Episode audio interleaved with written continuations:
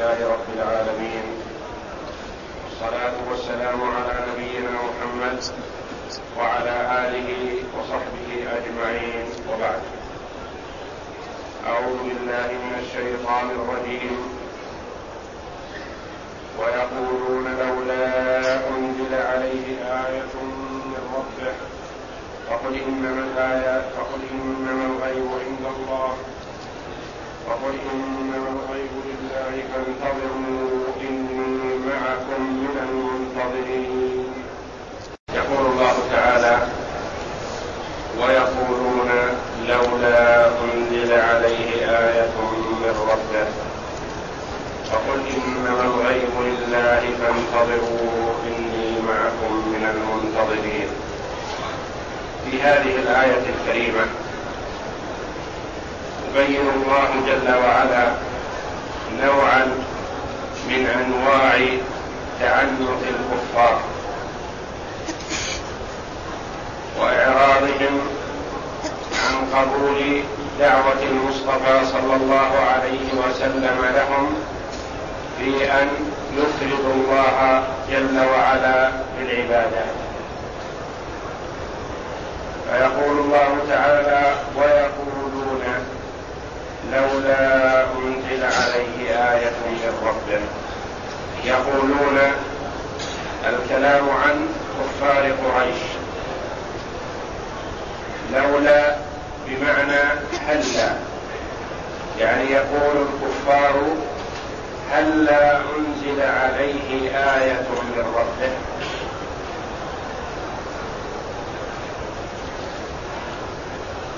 كأنهم يطلبون نزول آية، وقد أنزل الله جل وعلا أعظم آية وأعظم معجزة نزلت على نبي من الأنبياء. أنزل الله جل وعلا على محمد صلى الله عليه وسلم أعظم من ذلك، فأنزل الله جل وعلا هذا القرآن الذي هو معجزته صلى الله عليه وسلم إلى أن تقوم الساعة.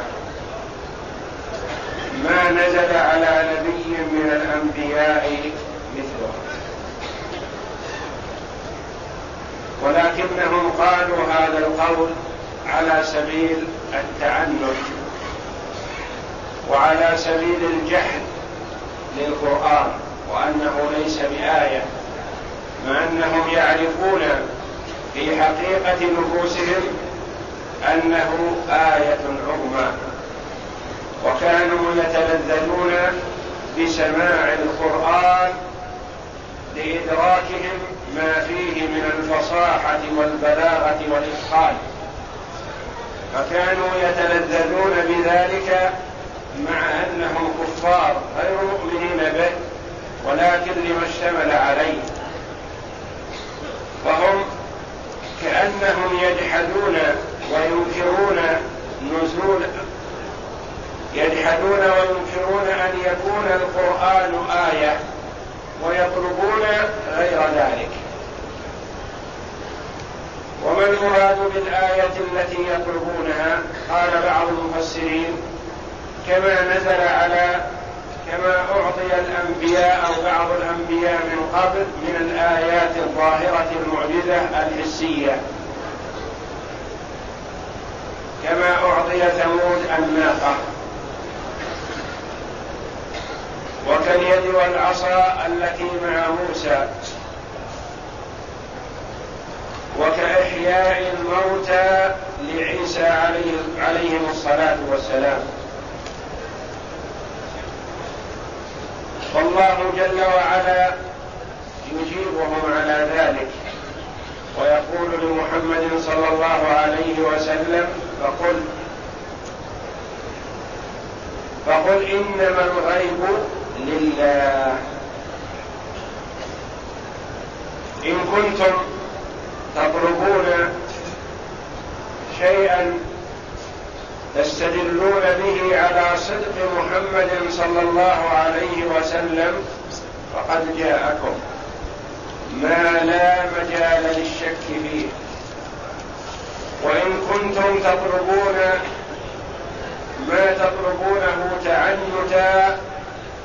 الله جل وعلا يجيب إذا شاء لحكمة، ويمنع الإجابة عما يطلبه الكفار لحكمة. وهنا أنهم طلبوا مما طلبوا من النبي صلى الله عليه وسلم أن يحول لهم الصفا لهبا، ومما طلبوا منه أن يزيح عنهم هذه الجبال التي أحاطت بهم في مكة، ومما طلبوا منه أن يجري لهم العيون والأنهار.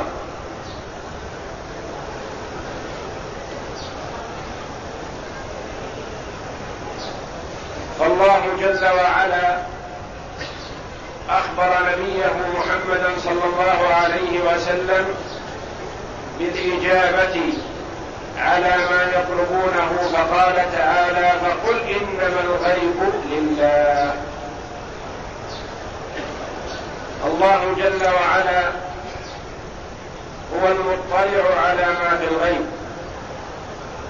وهو المدبر للكون تعالى، فلست أنا الذي آتي بالمعجزات أو أو أستجيب لما تطلبون، وإنما الله جل وعلا هو الذي يجيب إذا شاء ويمنع إذا شاء، ويؤخر الإجابة جل وعلا لحكمة ومن أجل مصلحة السائلين أو من يأتي بعدهم. فلو أعطى الله جل وعلا محمدا صلى الله عليه وسلم ما طلبوا ثم لم يؤمنوا لأهلكوا، ولعاجلهم الله جل وعلا بالعقوبة، ولكن الله جل وعلا أراد بقاء هذه الأمة، أراد بقاءها، فلم يعاجل كفار قريش بالعقوبة العامة التي تعمهم جميعا، وإنما عاقب من أراد عقابه تعالى ممن أهلكهم يوم بدر. فقل إنما الغيب لله فانتظروا.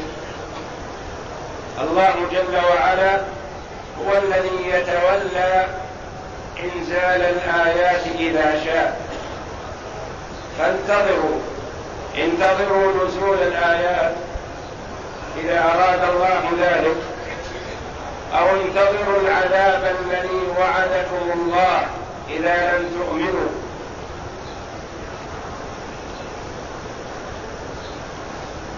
إني معكم من المنتظرين، فأنا منتظر لما ينزل علي من الآيات، ومنتظر لما يفرق الله به بيني وبينكم، منتظر لما يأتيني من ربي، فلست آتي بالأشياء من نفسي أو أنا المدبر والمتصرف فيها، وإنما أنا منتظر لما يأتي من الله جل وعلا، منتظر لما يظهره الله جل وعلا من أمري، منتظر لحلول العقاب الذي وعدكم الله إياه إن لم تؤمنوا. ففيها وعيد وتحديد للكفار إذا لم يؤمنوا، والغيب مما استأثر الله جل وعلا بعلمه، فلا يعلمه ملك مقرب ولا نبي مرسل إلا من أطلعه الله جل وعلا على ما شاء من غيبه، ممن اختصه من خلقه. فالغيب لا يعلمه أحد، فمن ادعى علم الغيب فقد كفر بالله. ومن ادعى أن مخلوقا يعلم الغيب غير الله فقد كفر بالله.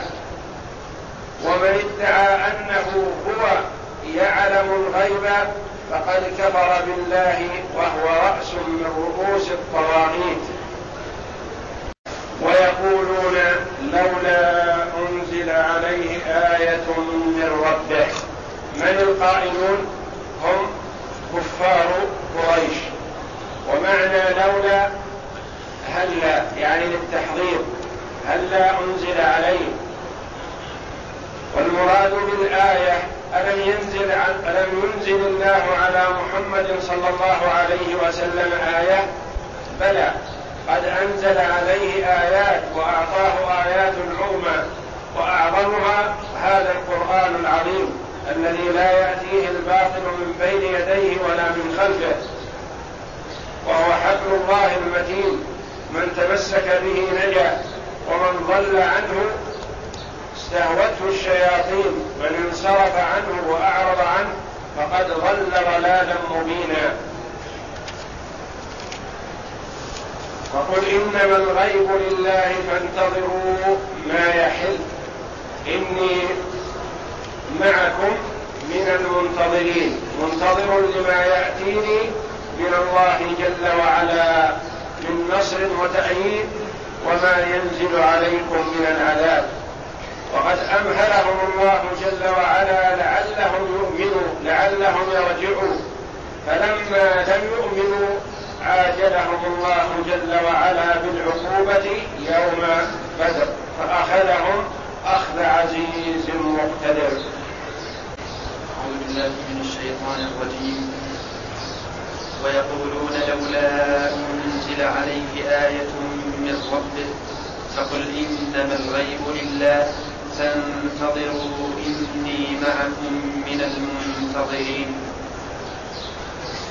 قال ابن كثير رحمه الله تعالى: أي يقول هؤلاء الكفرة المكذبون المعاندون لولا, لولا أنزل على محمد آية من ربه، يعلون كما أعطى الله ثمود الناقة، وأن يحول لهم الصفا ذهبا أو يزيح عنهم جبال مكة ويجعل مكانها بساتين وأنهار وأنهارا أو نحو ذلك مما الله عليه قادر، ولكنه حكيم في أفعاله وأقواله، كما قال تعالى: تبارك الذي إن شاء جعل لك خيرا من ذلك جنات تجري من تحتها الأنهار ويجعل لك قصورا. بل كذبوا بالساعة وأعتدنا لمن كذب بالساعة سعيرا. وكقوله: وما منعنا أن نرسل بالآيات إلا أن كذب بها الأولون الآية. يقول تعالى: إن سنتي في خلقي أني إذا آتيتهم ما سألوا فإن آمنوا وإلا عاجلتهم بالعقوبة. الله جل وعلا لم يعطي كفار قريش ما سألوا من أجل أن لا يعاجلهم بالعقوبة تعالى، لأنه أراد بقاء هذه الأمة. أما من أعطي آية على قدر ما طلب ثم لم يؤمن فإن الله جل وعلا يعاجله بالعقوبة. وإذا كان طلبهم من أجل التأكد فقد جاءهم ما فيه كفاية.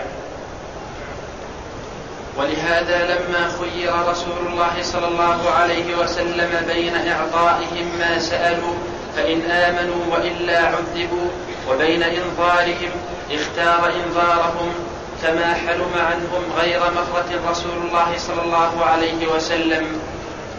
ولهذا قال تعالى إرشادا لنبيه صلى الله عليه وسلم إلى الجواب عما سألوا: فقل إنما الغيب لله. أي الأمر حينما آذوا رسول الله صلى الله عليه وسلم في مكة وخرج إلى الطائف يلتمس من ينصره في تبليغ دعوة ربه، وقوبل بالطائف مقابلة سيئة ورد عليه الصلاة والسلام وأغرى به أهل الطائف سفهاءهم وعبيدهم يتبعونه بالحجارة ويؤذونه عليه الصلاة والسلام. ثم رجع صلى الله عليه وسلم إلى مكة ودعا بدعائه المشهور. أتاه جبريل عليه الصلاة والسلام ومعه ملك الجبال، فقال جبريل للنبي صلى الله عليه وسلم: هذا ملك الجبال أرسله الله إليك. فجاء ملك الجبال إلى النبي صلى الله عليه وسلم وقال: يا رسول الله، يا محمد، إن شئت أطبقت عليهم الأخشبين. وذلك أن الله جل وعلا أرسل ملك الجبال لمحمد صلى الله عليه وسلم تطيبا لخاطره وإدخالا للسرور إليه ونصرا له وتأييدا، وهو جل وعلا يعلم شفقته ورحمته صلى الله عليه وسلم بأمته، وأنه لن يأمر ملك الجبال إلا بما يريده الله جل وعلا. فقال عليه الصلاة والسلام ردا على ملك الجبال: بل أستعني بهم لعل الله أن يخرج من أصلابهم من يعبد الله لا يشرك به شيئا، أو كما قال صلى الله عليه وسلم. والله جل وعلا نصر رسوله وأيده وأقام له الحجة وجعل الأمر إليه إن شاء هلاكهم، ولكنه عليه الصلاة والسلام من رأفته ورحمته لم يشأ ذلك. ولهذا قال تعالى إرشادا لنبيه صلى الله عليه وسلم إلى الجواب عما سألوا: فقل إنما الغيب لله، أي الأمر كله لله وهو يعلم العواقب في الأمور، فانتظروا إني معكم من المنتظرين، أي إن كنتم لا تؤمنون حتى تشاهدوا ما سألتم فانتظروا فانتظروا حكم الله في وفيكم. هذا مع أنهم قد شاهدوا من آياته صلى الله عليه وسلم أعظم مما سألوا، حين أشار بحضرتهم إلى القمر ليلة إبداره فانشقت فانشق اثنتين، فرقة من, فرقة من وراء الجبل وفرقة من دونه. وهذا أعظم من سائر الآيات الأرضية مما سألوا وما لم يسألوا. فهم سألوا آية أرضية فجعل الله على يده آية سماوية لا قدرة للبشر عليها. انشق القمر شقين كما قال الله جل وعلا: اقتربت الساعة وانشق القمر، آية للنبي صلى الله عليه وسلم، ومع ذلك لم يؤمنوا. ولو علم الله منهم أنهم, أنهم سألوا ذلك استرشادا وتثبتا لأجابهم، ولكن علم أنهم إنما يسألون عنادا وتعنتا فتركهم في فتركهم في رابهم وتركهم فيما رابهم، وعلم أنهم لا يؤمن أنهم لا يؤمن منهم أحد، كقوله تعالى: إن الذين حقت عليهم كلمة ربك لا يؤمنون ولو جاءتهم كل آية الآية ولو جاءتهم كل آية. الذين سبق في علم الله جل وعلا عدم إيمانهم لا يمكن أن يؤمنوا مهما أوتوا وأعطوا من الآيات، فهم معاندون معرضون عن القبول. وقوله تعالى: ولو أننا نزلنا إليهم الملائكة وكلمهم الموتى وحشرنا عليهم كل شيء قبلا ما كانوا ليؤمنوا إلا أن يشاء الله الآية. ولما فيهم من المكابرة، كقوله تعالى: ولو فتحنا عليهم بابا من السماء الآية. وقوله تعالى: وإن يروا كسفا من السماء ساقطا الآية. وقال تعالى: ولو نزلنا عليك كتابا في قرطاس فلمسوه بأيديهم لقال الذين كفروا إن هذا إلا سحر مبين. فمثل هؤلاء أقل من أن يجابوا إلى ما سألوا، لأنه لا فائدة في جوابهم، لأنه دائر على تعنتهم وعنادهم لكثرة فجورهم وفسادهم. ولهذا قال فانتظروا إني معكم من المنتظرين. ويقول الله جل وعلا وإذا أذقنا الناس رحمة من بعد ضراء مستهم إذا لهم مكر في آياتنا قل الله أسرع مكرا إن رسلنا يكتبون ما تمكرون. وإذا أذقنا الناس رحمة، الله جل وعلا يبتلي عباده ويمتحنهم بالضراء والسراء، بالفقر والغنى، بالصحة والمرض، بسعة الرزق وضيقه، يبتليهم يبتليهم بالنعمة وما يحبونه كما يبتليهم بالضراء وما يكرهونه. وفي هذا ابتلاء وامتحان، فمن وفقه الله جل وعلا للعمل الصالح استعمل ما أعطي من النعماء في طاعة الله جل وعلا، واستعان بذلك على طاعة الله، وصبر واحتسب فيما أصيب به من المصائب التي يكرهها، ويعتقد أن ما أعده الله له في الدار الآخرة من الأجر والثواب خير له مما يريده من النعماء في الدنيا. فالمؤمن يحمد الله على السراء ويرضى ويصبر بما يصيبه من الضراء، والكافر إذا أنعم عليه بنعمة استعملها في معصية الله جل وعلا، وإذا ابتلي بمصيبة جار إلى الله وسأل ووعد بأنه إن أزيل عنه ما ابتلي به فإنه سيستجيب لدعوة الله ويعمل بطاعة الله ويجتنب معصية الله.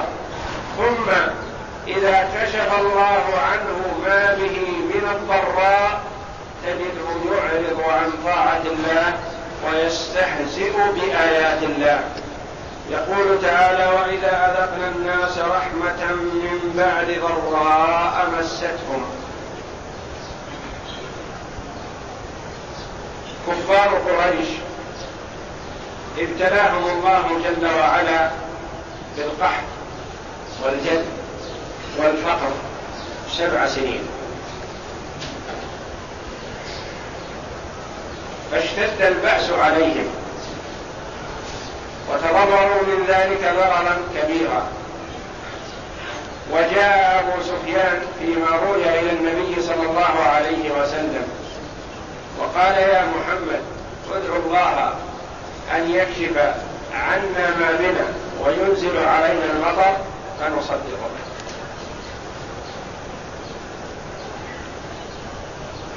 فدعا رسول الله صلى الله عليه وسلم ربه بأن يكشف عنهم ما حل بهم وأن ينزل عليهم رحمته والمطر،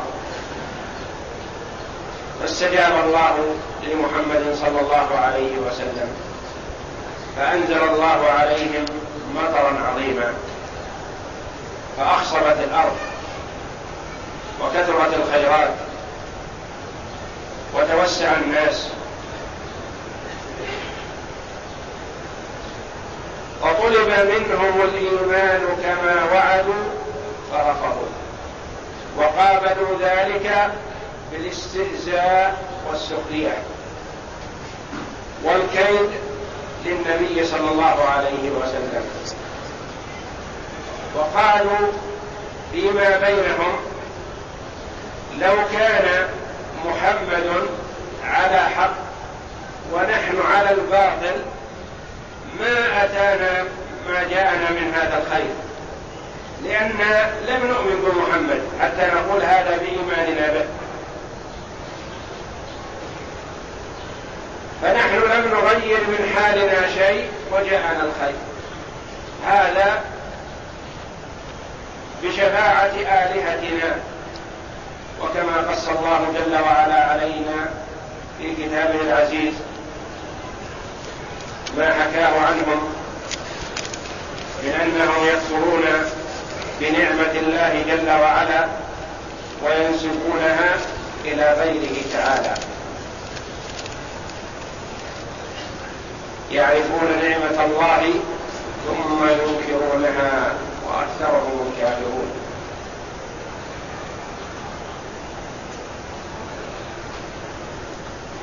يقول الله وإذا أذقنا الناس رحمة من بعد ضراء مستهم.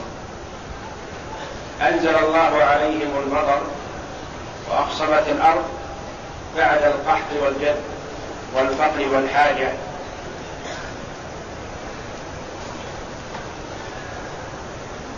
ما اعترفوا بنعمة الله وآمنوا بمحمد صلى الله عليه وسلم وأفردوا الله بالعبادة، بل أسرعوا بالمكر مقابل ذلك.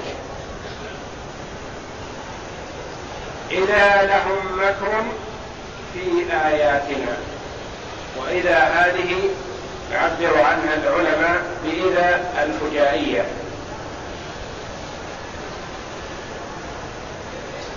إذا لهم مكر في آياتنا، إذا هذه إلى الفجائية، أي التي تدل على سرعة إتيان ما بعدها. وإذا أذقنا الناس رحمة، إذا هذه شرطية، وجوابها قوله إذا لهم مكر في آياتنا. فإذا الأولى شرطية، وإذا الثانية إذا الفجائية التي تدل على سرعة مجيء ما بعدها، لأنه يفهم منه المفاجأة والسرعة. مقابل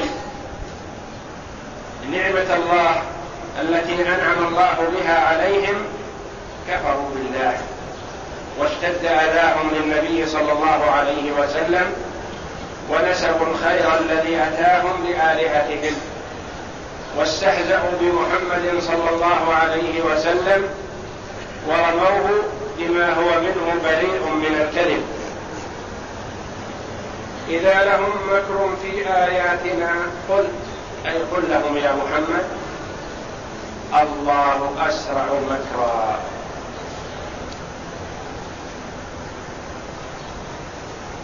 هم يظهرون ويبيتون المكر وينوونه، والله جل وعلا أسرع مكرا بهم من مكرهم بآيات الله.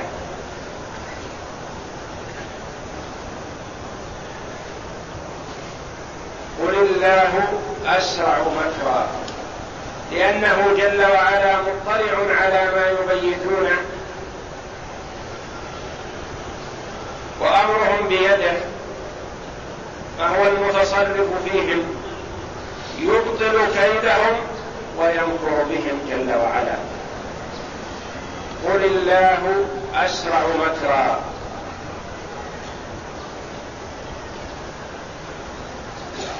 وقوله جل وعلا أسرع إشعار بأن إذا هذه فجائية متضمنة للسرعة، متضمنة للإسراع بالمكر منهم، ومع إسراعهم بالمكر فالله والله جل وعلا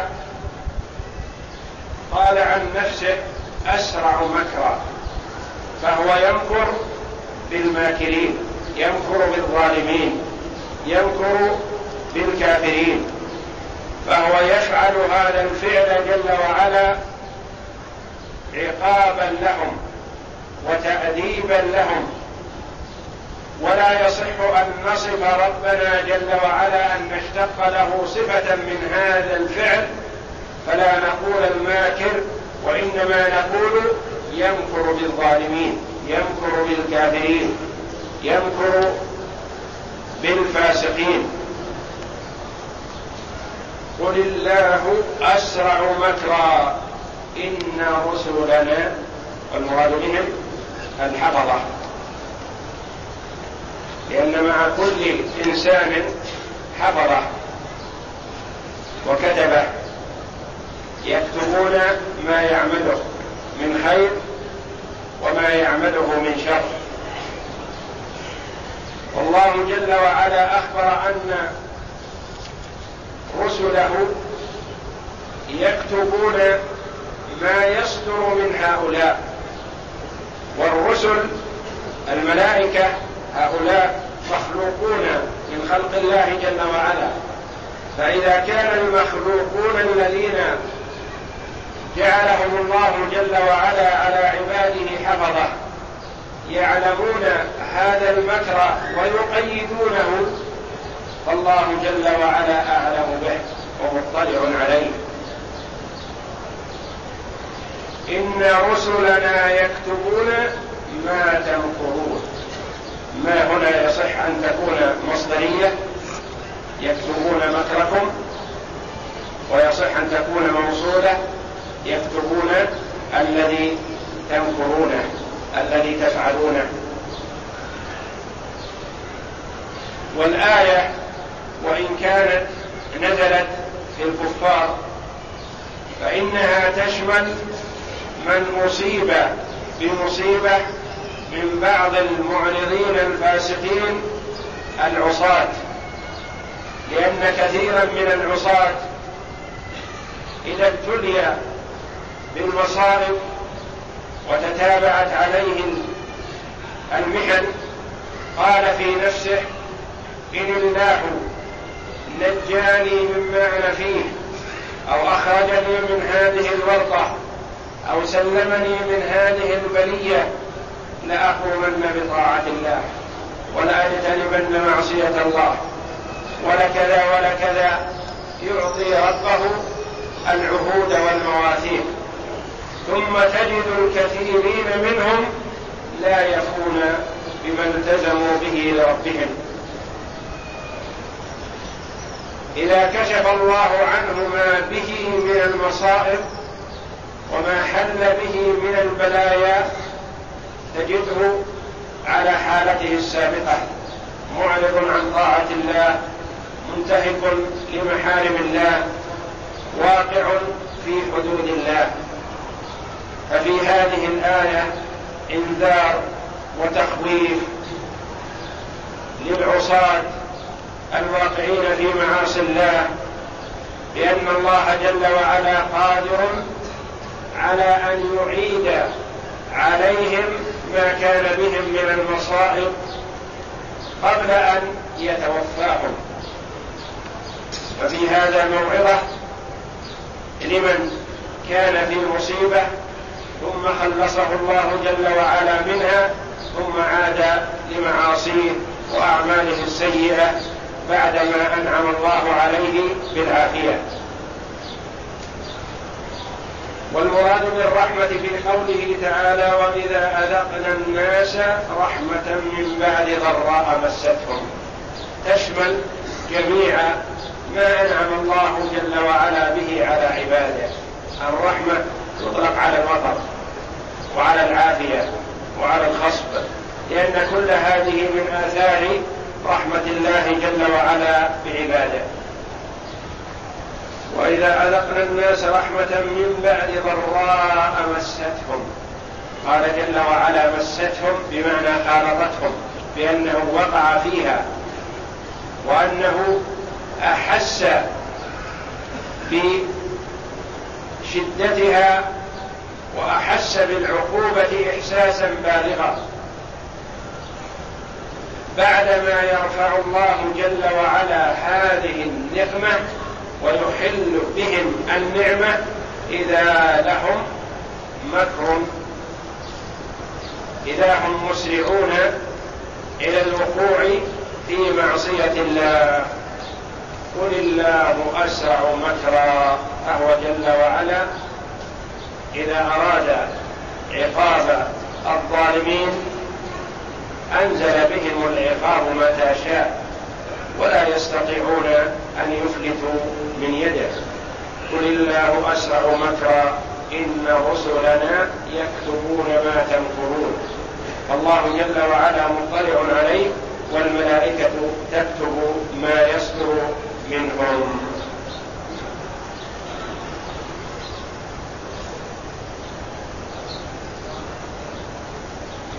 وإذا أذقنا الناس رحمة من بعد ضراء مستهم إذا لهم مكر في آياتنا قل الله أسرع مكرا إن رسلنا يكتبون ما تمكرون. يخبر تعالى أنه إذا أذاق الناس رحمة من بعد ضراء مستهم، كالرخاء بعد الشدة، والخصب بعد الجذب، والخصب بعد الجذب، والمطر بعد القحط ونحو ذلك، إذا لهم مكر في آياتنا. قال مجاهد استهزاء وتكذيب، كقوله وإذا مس الإنسان الضر دعانا لجنبه أو قاعدا أو قائما، الآية. وفي الصحيح أن رسول الله صلى الله عليه وسلم صلى بهم الصبح على على إثر سماء كانت من الليل أي مطر، ثم قال هل تدرون ماذا قال ربكم الليلة؟ قالوا الله ورسوله أعلم. قال قال أصبح من عبادي مؤمن بي وكافر، فأما من قال فأما من قال مطرنا بفضل الله ورحمته فذلك مؤمن بي كافر بالكوكب، وأما من قال مطرنا بنوء كذا وكذا فذلك كافر بي مؤمن بالكوكب. وقوله قل الله أسرع مكرا أي أشد استدراجا وإمهالا حتى يظن الظان من المجرمين أنه ليس بمعذب وأنه في مهلة ثم يؤخذ على غرة منه.